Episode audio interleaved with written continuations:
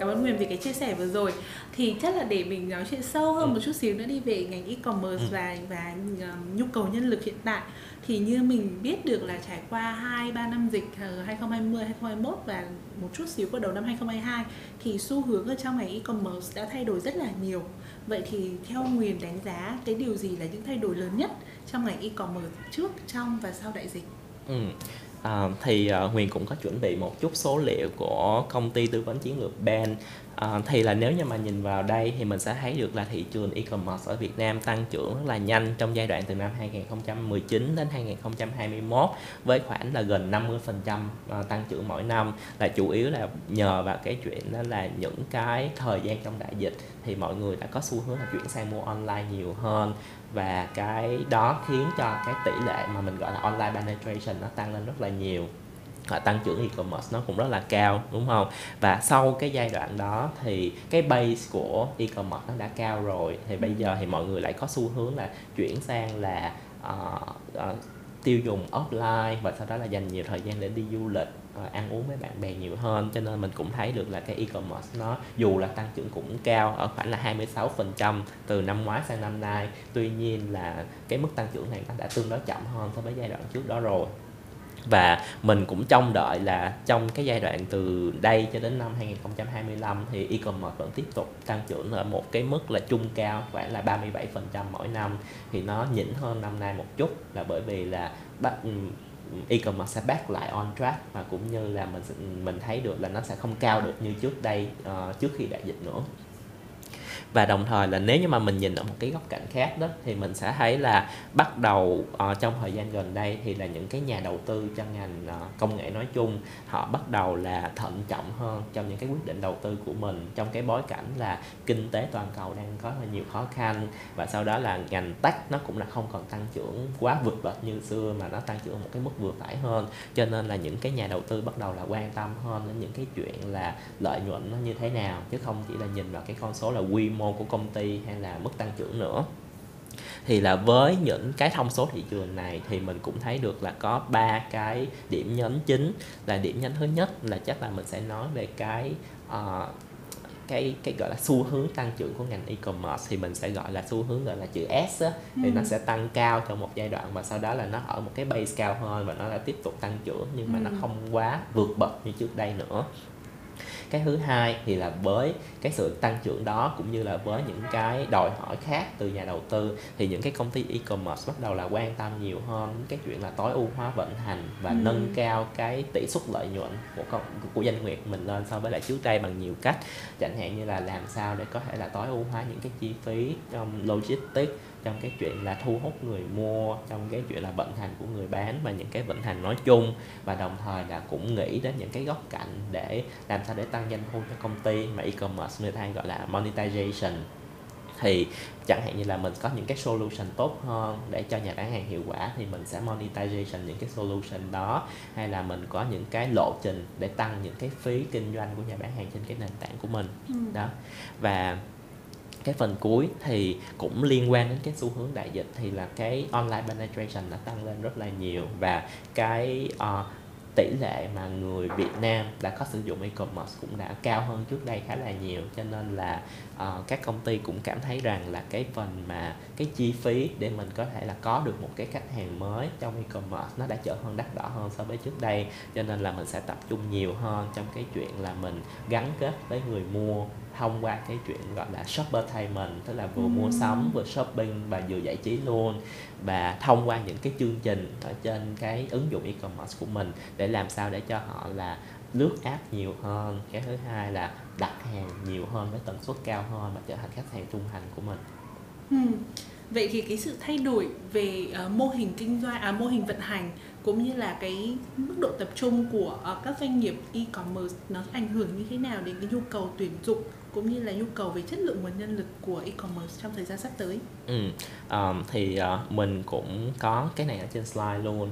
Thì như nãy giờ cũng chia sẻ là Huyền Anh cũng có thể thấy được là e-commerce trong cái giai đoạn trước mình rất là tập trung vào cái chuyện là quản lý vận hành nó như thế nào. Là bởi vì cái uh, industry của mình nó đang tăng trưởng quá là nhanh cho nên là cái quan trọng nhất là mình sẽ phải làm sao có đủ nhân lực và có đủ khả năng quản lý vận hành để theo kịp với cái sự tăng trưởng tự nhiên đó của ngành hàng. Ừ. tuy nhiên là bây giờ là mình đang đến một cái giai đoạn là cái ngành hàng nó đã khá là trưởng thành hơn rồi và có nhiều áp lực hơn về cái chuyện là tối ưu hóa ở các khía cạnh khác nhau. Cho nên là ngoài cái khả năng về operation management thì mình sẽ cần thêm những cái khả năng ví dụ như là giải quyết những cái vấn đề phức tạp hơn.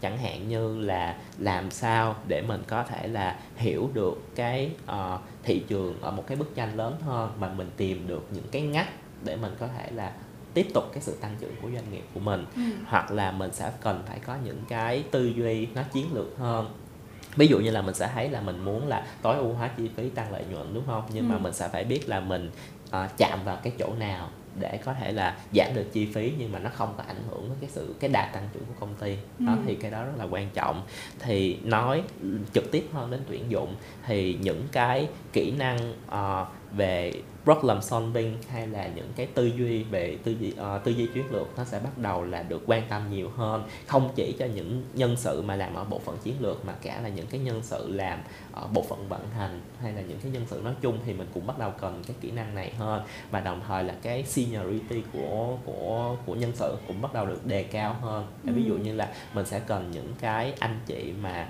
có um, senior hơn một chút ừ, và có khả nghiệm. năng ờ, có nhiều kinh nghiệm và có khả năng lãnh đạo để có thể là uh, giúp cho công ty định hướng được những cái đường lối tốt hơn Ừ, ừ.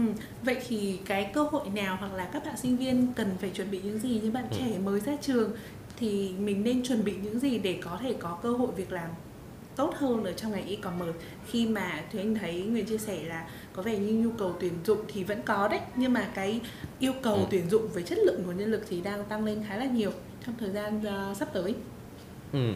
À, thì ví dụ là nói về những cái bạn trẻ thì mình có thể thấy được là các bạn trẻ bây giờ có những cái lợi thế nhất định chẳng ừ. hạn như là các bạn có những cái kỹ năng tốt hơn trong cái việc là giao tiếp bằng cả tiếng Anh và tiếng Việt có khả năng là làm việc với uh, um, gọi là teamwork mà làm việc với nhiều phòng ban tốt hơn. Và ngoài ra thì uh, uh, cũng có rất là nhiều bạn là bắt đầu là uh, phát triển cái kỹ năng mà giải quyết vấn đề hoặc là tư duy chiến lược từ trong ghế nhà trường rồi. Thì là đó là những cái mà rất là tiềm năng.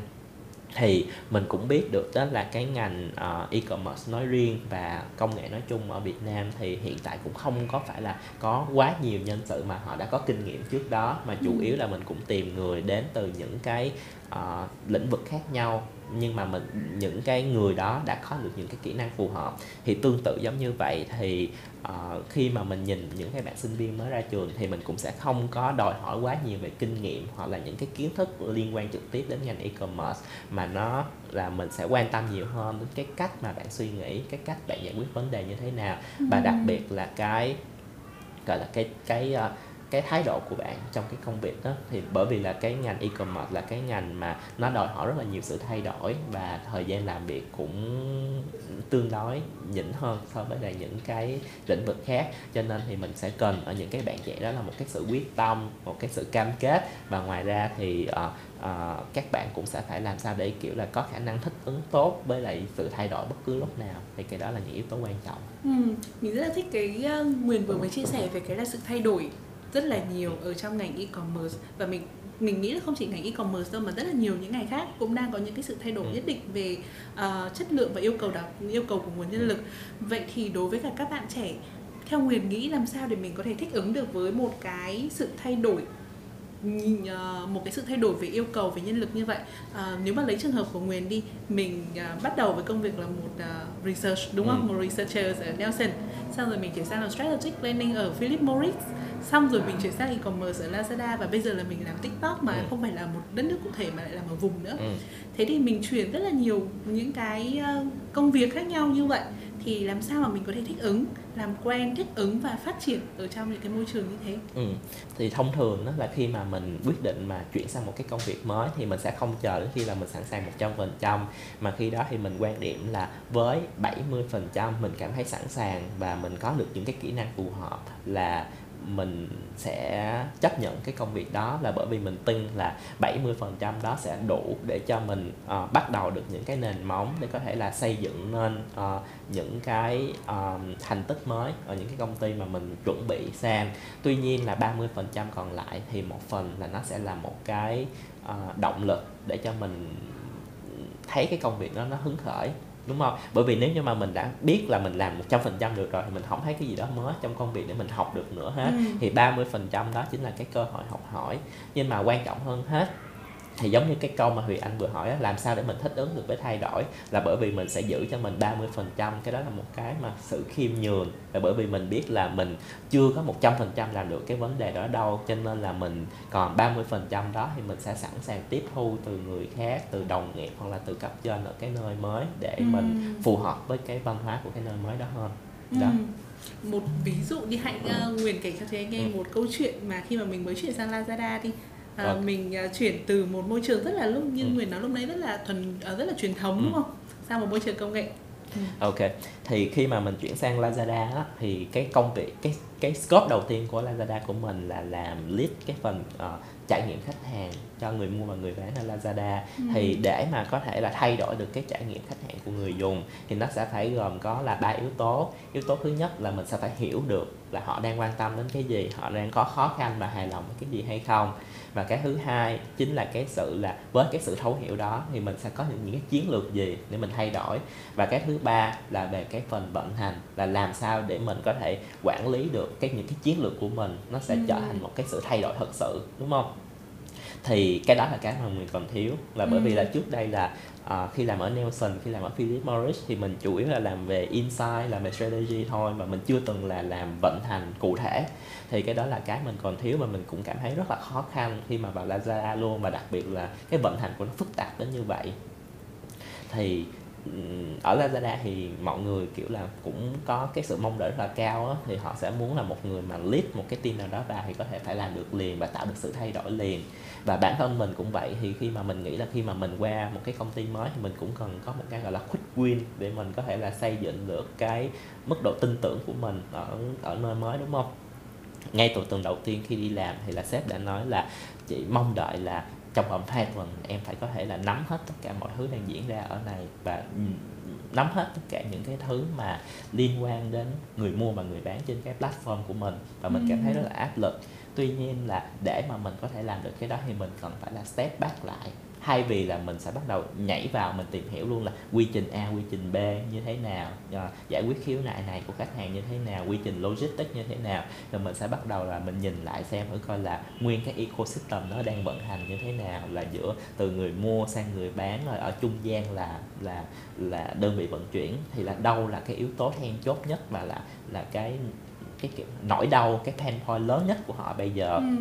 thì mình mới bắt đầu bằng cái pain point đó và mình dùng những cái kỹ năng về strategy uh, về insights của mình để mình sẽ bắt đầu làm trên cái một cái cái chủ đề quan trọng đó thôi ừ. thì tại cái thời điểm đó Lazada thì nó gọi là cái niềm tin vào chất lượng sản phẩm đó, là bởi vì là giao hàng hay giao nó không đúng mẫu thì là mình giải quyết những cái vấn đề đó thì nó cho mình một cái cơ hội là mình có được cái uh, cái quick win ở cái công ty mới nhưng mà mình cũng buy được time để mình học hỏi thêm đúng không?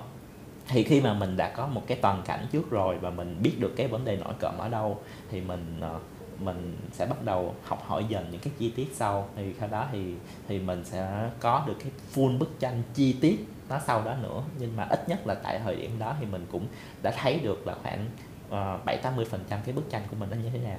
Ừ, mình thấy ý đấy rất là hay đấy tức là khi mà mình muốn thích ứng với một môi ừ. trường nào đấy thì cái quan trọng nhất của mình là mình phải hiểu được cái môi ừ. trường và cái hệ thống ấy nó vận hành như thế nào trước Đúng. xong rồi mình mới bắt đầu uh, tiến hành những cái biện pháp để có thể thay đổi mình ừ. hoặc là thay đổi ừ. môi trường uh, theo một cái cách mà nó tốt hơn đúng, đúng không rồi. Ừ, thay vì việc là mình cũng gặp rất nhiều bạn trẻ khi mà mới đi làm á thì cảm thấy rất là bơ ngỡ và thường là chạy theo công việc ừ. thế nên mình nghĩ là cái lời khuyên của Nguyền về việc là lắng lại một chút ừ. tìm hiểu xem hệ thống vận hành như thế nào bay cho mình một chút tham ừ là một cái lời khuyên rất là hữu ích ừ. mà mong là sẽ giúp đỡ được các bạn trong ngày hôm nay à, à, vậy thì còn cái câu chuyện của mình khi mà mình chuyển từ Lazada sang TikTok thì sao TikTok thì như mình biết là một môi trường uh, rất là năng động rất là trẻ trung và cái vị trí của Nguyền ở TikTok là làm ở vùng tức là không chỉ quản lý một cái đất nước cụ thể một country cụ thể mà là quản lý rất là nhiều ừ. cái country trong khu vực đó thế thì điều gì khác biệt và làm sao mình thích ứng um, thì thật ra thì là cái scope của mình ở TikTok Shop á, thì là làm uh, chung cho cả một cái team về chiến lược uh, e-commerce cho Đông Nam Á 6 nước và mình sẽ tập trung rất là nhiều cho Việt Nam. Ừ. thì cái có những cái sự khác biệt nhất định so với lại cái công việc của mình trước đây ở Lazada. Thì cái thứ nhất là về cái phạm vi công việc đi ha. Thì thay vì là mình chỉ là tập trung ở một cái đất nước mà mình đã bản thân mình đã có hiểu biết rất là nhiều rồi thì mọi thứ nó sẽ dễ dàng hơn. Thì bây giờ thì mình sẽ bắt đầu là à, tìm hiểu ở những cái nước mà mình chưa có nhiều thông tin và nhưng mà nó có những cái khó khăn là ví dụ như là là làm sao để mình có được những cái thông tin đó mà mình uh, chưa có thực tế sống ở đó cho nên mình chưa có trải nghiệm. Cho nên là thay vì là dùng những cái cách như là trải nghiệm bản thân trước đây để đánh giá thì bây giờ là mình sẽ phải step back lại để mình sẽ dùng những cái thứ mà nó có phương pháp rõ ràng hơn thì qua cái chuyện mà làm với những cái team ở uh, một cái scope nó rộng giống như vậy thì nó giúp mình là hiểu hơn về cái thị trường vĩ mô nói chung. Thì ví dụ như là mình sẽ hiểu được là cái uh, tình hình kinh tế ở các nước đang như thế nào và sau đó là những cái uh, thói quen tiêu dùng và thói quen của nhà bán hàng ở các nước đó như thế nào. Và thông qua đó thì mình có sự so sánh với lại ừ. Việt Nam. Thì mình nghĩ là cái đó là cái mà giúp cho mình làm việc hiệu quả hơn so với lại trước đây. Là ví dụ như hồi trước là mình chỉ nhìn ở bản thân mình, ở nước mình thôi, thì đó lúc là mình không có những cái view. Thì bây giờ thì mình sẽ biết được là với nước này thì mình còn những cái điểm nào mình có thể làm tốt hơn nữa. Và cái best practice của họ là cái gì? Thì cái đó là một trong những cái mà mình thấy thú vị. Cái thứ hai thì cũng liên quan đến cái vấn đề mà mình vừa nói luôn, là bởi vì mình sẽ không phải là người mà có được thông tin trực tiếp, cho nên là mình sẽ phải học được cái cách là làm sao để mình có thể là lấy được thông tin từ đồng nghiệp ở những cái nước khác trong cái chuyện là ví dụ như là mình sẽ phải biết là giao tiếp như thế nào để có thể là làm quen với họ và lấy được thông tin nhưng mà quan trọng hơn nữa là cái cách đặt câu hỏi là làm sao để có được những cái thông tin mà mình mình cần ừ. và cái thứ ba là về cái chuyện là cái tương tác với người khác là bởi vì bây giờ thì mình không có một cái team trực tiếp như là ở Lazada trước đây nữa mà chủ yếu là mình sẽ làm việc với lại stakeholder kiểu là ngang hàng với mình thôi. Thì mình không có một cái quyền lực gì để bắt họ phải làm cái thế này là thế kia. Thì là làm sao để mình có thể là tạo những cái ảnh hưởng nhất định để giúp cho họ hỗ trợ mình mà không dùng cái quyền lực về chức vụ ừ. để, để để để bắt họ phải làm. Vậy làm sao? Vậy làm sao để mình làm được điều đó um, thì thật ra thì nó cũng giống như cái mà mình chia sẻ lúc đầu về cái chuyện đó là mình khoan hạ nghĩ đến cái công việc của mình là cần phải lấy cái gì từ họ. Mình phải nghĩ là mình có ép được cái value gì cho họ hay không đúng không? Ví dụ như là khi mà mình uh, hỏi họ một cái thông tin gì đó, thì cái mà mình nhận được là cái thông tin, nhưng mà cái mà mình có thể chia sẻ được lại với họ là sau khi mà mình phân tích cái thông tin đó, thì mình ra được cái insight gì, thì mình có thể chia sẻ lại cho họ để phục vụ cho cái công việc của họ thì những cái lần sau thì họ sẽ, kiểu là, sẵn sàng và cởi mở với mình hơn ừ. Ok, cảm ơn Nguyễn vì những cái chia sẻ vừa rồi. À, khi mà cái cái cái topic về cái buổi nói chuyện của mình ngày hôm nay được đưa ra ở trong cộng đồng của uh, Industry Insiders thì mình có nhận được một câu hỏi rất là thú vị về việc là làm sao để có thể có được work-life balance ừ. ở trong e-commerce. À, và đây là một bạn mà trước là đã có kinh nghiệm làm trong e-commerce rồi và bạn ấy nói rất là nhiều về những cái lần mà đến kỳ mùa sale như là 10, 10, 11, 11, 12, 12 là gần như là không có thời gian để ngủ và nghỉ luôn á ừ. vậy thì làm sao mà Nguyên uh, Nguyên có thể chia sẻ một chút làm sao mà mình gắn bó được với Lazada trong một thời gian rất lâu và trải qua rất ừ. là nhiều những cái mùa sale như vậy không? Ừ. Um, liên quan đến cái chủ đề này thì mình nghĩ là nó sẽ có hai cái phần mà mình sẽ quan tâm là cái thứ nhất là trong cái chuyện là mình ưu tiên công việc nó như thế nào và cái thứ hai là cái lối sống của mình như thế nào để phù hợp với cái cái công cái cái cái sự mà yêu cầu về cái uh, thời gian làm việc mà mình đang gặp phải thì uh, đối với lại cái vấn đề thứ nhất đó thì mình nghĩ là công việc nó sẽ luôn rất là nhiều đặc biệt là đối với những công ty start up những công ty công nghệ hoặc là những cái công ty tăng trưởng nhanh. Bởi vì ừ. là luôn có những thứ mà mình sẽ cần phải làm. Nhưng mà khi đó thì mình sẽ cần phải kiểu là là ưu tiên lại. Thì mình luôn dùng cái nguyên lý là 80 20 thì là mình sẽ xác định được là đâu là 20 phần trăm cái công việc mà mình cần phải làm mà mang lại 80 cái phần trăm cái hiệu quả thì mình sẽ ưu tiên làm được những cái công việc đó trước. Là những cái công việc đó như là must have thì và sau đó thì mình sẽ bắt đầu làm được những cái công việc mà nó ít quan trọng hơn. Thì thậm chí là có khi mà mình miss một số cái công việc thì nó cũng không có ảnh hưởng đến cái tiến trình chung uh, cho cả công ty hay là cho cái performance của mình và cái thứ hai thì mình nghĩ là làm một cái công việc mà với cường độ cao thì khi đó thì mình cũng sẽ phải đảm bảo được là cái lối sống của mình giúp cho mình có được cái cả là physical health và mental health nó phù hợp.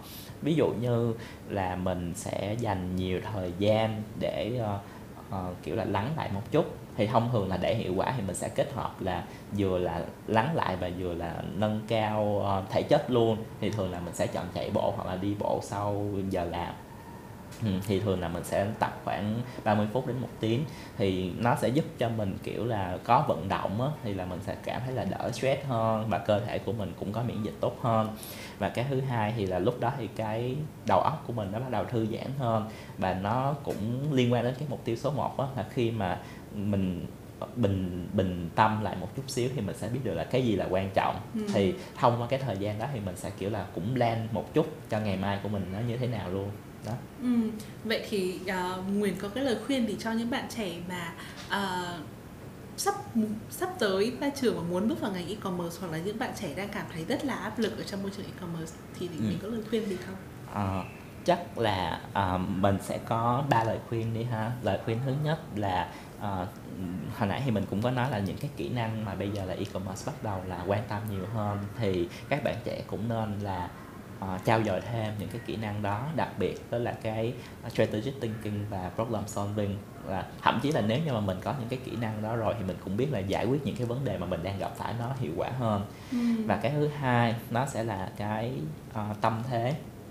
Thì nếu như mà các bạn mà uh, nghĩ là e-commerce là ngành mà luôn phải thay đổi và mình bị cuốn theo cái đó thì mình sẽ là ở thế là mình bị động và mình ừ. cảm thấy rất là áp lực nhưng mà bây giờ thì mình nghĩ lại là mình biết được là bản chất của cái ngành là nó sẽ là luôn thay đổi và mình sẽ tiếp cận cái ngành đó ở cái chuyện là mình sẽ muốn là làm mới nó mỗi ngày thì mình sẽ chủ động hơn cái chuyện đó kiểu ừ. là mình cầu thị hơn mình cởi mở hơn trong những cái sự thay đổi đó và mình kiểu là phát triển bản thân theo những cái sự thay đổi đó chứ mình đừng chống lại nó và cái thứ ba thì mình nghĩ là cái này thì đặc biệt là dành cho những cái bạn trẻ mà đang do dự là không biết là mình có nên làm e-commerce hay không, mình có làm được hay không. Thì kiểu là đối với mình thì mình cứ kiểu là just do it. Thì giống như mình đó, mình cảm thấy được là mình có những cái yếu tố nào đó tiềm năng một phần từ 50 đến 70 phần trăm thì bà mình muốn làm thì mình cứ làm thôi. Và sau đó thì mình sẽ biết được là mình cần phải phát triển thêm cái gì nữa. Và mình luôn giữ cho mình là một cái room là mình kiểu là cần phải kiểu nhón lên một chút đó ừ. đúng không? Thì kiểu là thường thì mình nhón thì mình cũng cao hơn theo đúng không ạ? Ừ, ừ. cảm ơn người vì những cái chia sẻ vừa rồi. À, thì mình nghĩ đây cũng đã là cái lúc kết thúc của buổi nói chuyện ngày hôm nay. Mình tin là các bạn xem chương trình chắc chắn là sẽ có rất là những nhiều câu hỏi muốn đặt ra với cả Nguyền thì um, các bạn đừng ngần ngại hãy comment ở phía dưới của video và đặt câu hỏi uh, cho Nguyền nếu các bạn có bất cứ một câu hỏi gì liên quan đến nhân sự ở trong ngành e-commerce hoặc là những kỹ năng gì kiến thức gì cần có để trong để làm trong e-commerce đặc biệt là ở trong mảng strategic đúng không? À, cảm ơn các bạn đã xem cái chương trình của ngày hôm nay. Cảm ơn Nguyên đã đến à. tham dự cùng với chương trình. Ừ, cảm ơn Thùy Anh rất là nhiều và mong là những cái chia sẻ của mình ngày hôm nay sẽ mang được những cái thông tin hữu ích phần nào cho các bạn cho liên quan đến cái lĩnh vực e-commerce. Ừ, cảm ơn các bạn đã tham gia chương trình và hẹn gặp lại các bạn trong các số tới của Industry Insiders.